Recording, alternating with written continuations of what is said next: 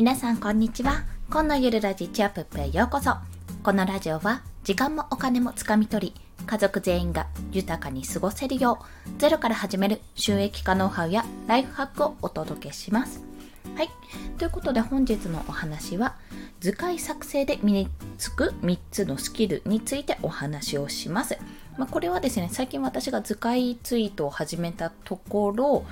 こういったスキルがより一層身についたなって思いましたので、それについてご紹介をします。先に3つ申し上げると、1つ目は要約力です。まあ、まとめる力ですね。2つ目は構成力ですね。まとめた上でどうやって構成するか、もうどどういう順番で伝えていくかとか、そういったことを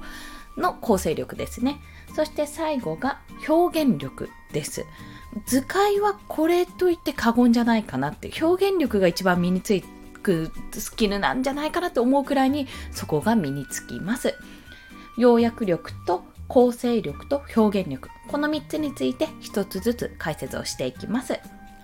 まず要約力なんですけども、まあ、これは Twitter やってる方はなんとなくわかるかと思うんですが、まあ、例えば気になった記事のまとめツイートというような形でやってみたり、あとはま自分の考えとかをまとめてこう3つのポイントにしてまとめてみて、そうやって伝えてみたり、ツイッターは140字以内っていうところがあるので、まあ、それをその実数以内で伝えるために、まあ、自分でね、何かしらこう言葉を考えるとか、どういったポイントを伝えればいいかってことを考えると思います。その要約力っていうのが言葉この文章でももちろんツイッターで身につくスキルなんですけどもさらに図解作成することでもこれは身につきます。というのもこれはツイッターと同様で140字以内っていうところと同じようなことなんですけどもじゃあどうやって相手に伝えるかっていう時にやっぱりいろいろごちゃごちゃとね一つの図解に対してもごちゃごちゃっと情報が入ってるとやっぱりまとまりがつかなくて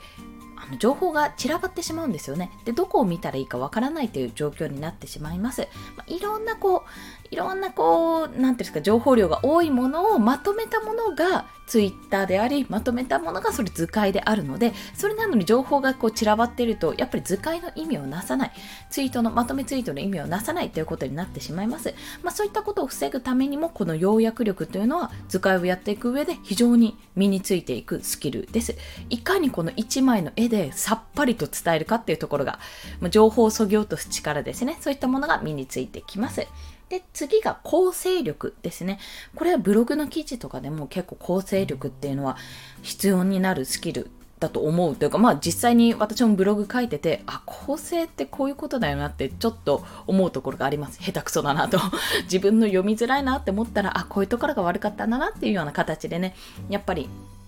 思うところがあるわけですよ。この構成力、構成する力っていうのは、まあ、ブログでは記事、こう、人が上からバーって見ていく上で、どうやったら飽きないか、離脱しないか、どうやったら見やすいか、どういったら欲しい情報がパッと手に入るか、適切なリンクの位置はどこかとかね、そういったことを考えるかと思います。で図解の場合は何かというと、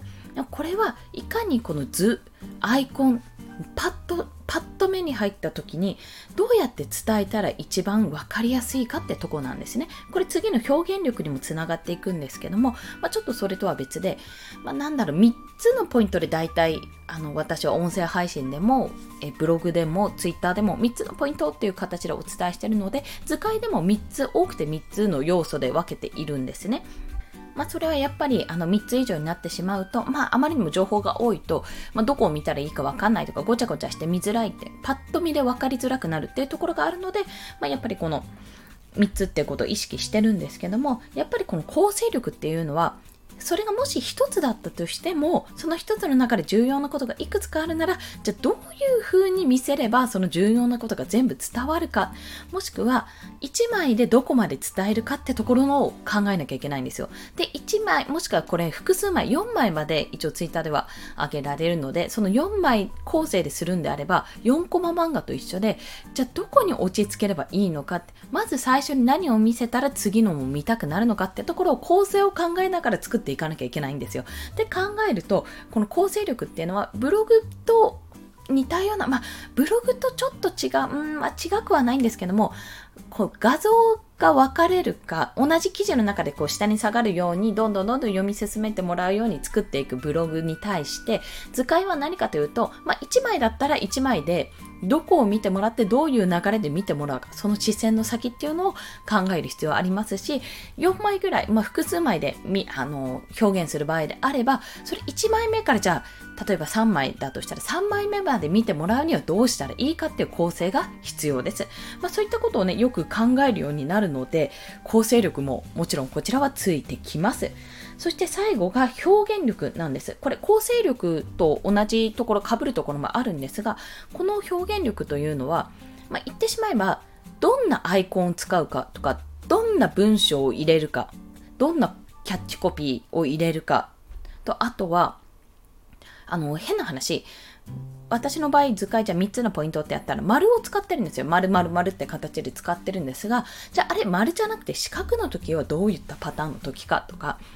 あの、ひえーと、横にこう並列になってるパターンと上下左右に2個ずつ、まあ、4つのパターンとあとは上からこう下に下がっていくパターンとかいろいろできるわけですよ。左から右に読ませるパターンとか。そんな形でどういう動線を引くかっていうのをもう表現力にかかってるわけですね。でせっかく綺麗に作ってもアイコン一つでダメになっちゃう時もあるんですよ。このアイコンは本当に分かりやすいのかってこれで通じるのかって私はだいたいキャンバ CANVA キャンバっていう無料ツールを、あ、まあ私の場合ちょっと有料会員入ってるので有料ツールになってるんですが、まあそちらで、あの、素材のところ検索するとバーって出てくるんですけども、それを利用して使っているんですが、実際に、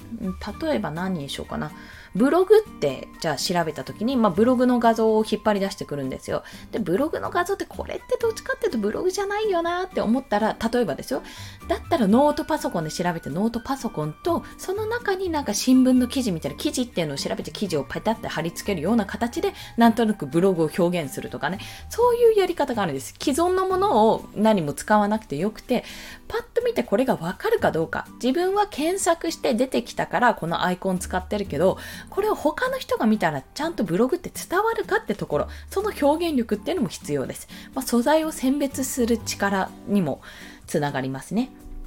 で、このような3つの力ですね。3つのスキルが図解作成で身につきます。1つ目は要約力、まとめる力ですね。2つ目は構成力、まこれはブログ記事とかでもよく使われる構成する力です。まあ、デザイン力にも通ずるところがありますね。そして最後が表現力です。これはもうどの素材を使うかとか、どういう見せ方をするかっていうところ、構成力と似通ったところもあるんですが、よりこう視覚的情報ですね。そちらに通ずる部分があります。そしてこれらの3つのスキル、もう図解作成に身について、いや、今思うとやっぱりね、いろいろこれね、検証っていうか沼にはまりやすい。やっぱり考えれば考えるほど、もっと奥深い、奥深いものなので、今私はほぼワンパターンで作ってますが、これはもっとね、見やすい方法があるって思うと、やっぱ表現にはね、なんていうんですか、再現がないなってことを感じております。そして、今現在この要約力構成力、表現力、こんなスキルが、ああ、徐々についてるなって感じてるんですが、ここから何が言えるかって、図解ができると、ロゴを作りやすくなります。というのも、私ちょっと最近ロゴを、自分のロゴをね、もう仮、仮ですけど、パッと作ったんですよ、キャンバで。それこそ。作ったんですけども、やっぱどういったアイコンがいいか、まあ、そのアイコンを選ぶ前にどういう要素を入れたいかとか、どういうイメージなのか、フォントはどれがいいか、これだとどんな印象を持たれるかっていうのを、その素材選びからできるんですよ。まあ、素材選びの前の要素をまず自分で抽出する。それがもう要約力ですよね。自分のじゃあどういった要素が必要かって。そこから、えっと、素材選び。これは表現力です。もうどの素材を使って分かりやすく表現するかってとこですね。そして最後に、どういう配置にするかって、文字をどこに入れるか、どういう方が見やすいかっていうのを構成力。そこのね、3つが詰まったのがロゴ作りなんですよってことに気がつきました。私はだいぶね、もう今ある既存の素材を使ってシンプルに作りましたけども、これもハマればね、ハマりやすいと思いますので、もしちょっとデザインに興味がある方はね、まず図解っていう形で作ってみるといかがでしょうか。そんなお話でございました。そして今日の合わせて聞きたいは、まあ、そんなスキルをね、身につける最速の方法という放送回があります。過去の放送でございます。まあ、そちらのリンクを貼っておきますね。もうこれを言ってしまえば実践あるのみってことです。じゃあなんで実践することでスキルが身につくのか、なんで最速なのかっていうところをもう少し体験談を踏まえて詳しくお話ししておりますので、よろしければお聞きください。はい。それでは今日もお聴きくださりありがとうございました。この放送いいねって思われた方、ハートボタンもしくはレビューなど書いていただけると嬉しいです。またですね、スタンド FM では朝昼晩と私1日3放送しておりますので、フォローしていただけると朝昼晩と通知が飛びますので、もしよろしければお願いいたします。はい。ということでですね、関東、まあ私都内済みなんですけども、関東、あれですね、梅雨入りをどうやらしたそうですので、皆さん、雨ね、雨特に気をつけてください。あの、むわっとした空気もそうなんですけども、特に、もうご一緒だったらちょっと共感するんですが、子育て世代、保育園の送り迎え、自転車の方、滑りやすいので、ビニールとか特に滑りやすいのでお気をつけください。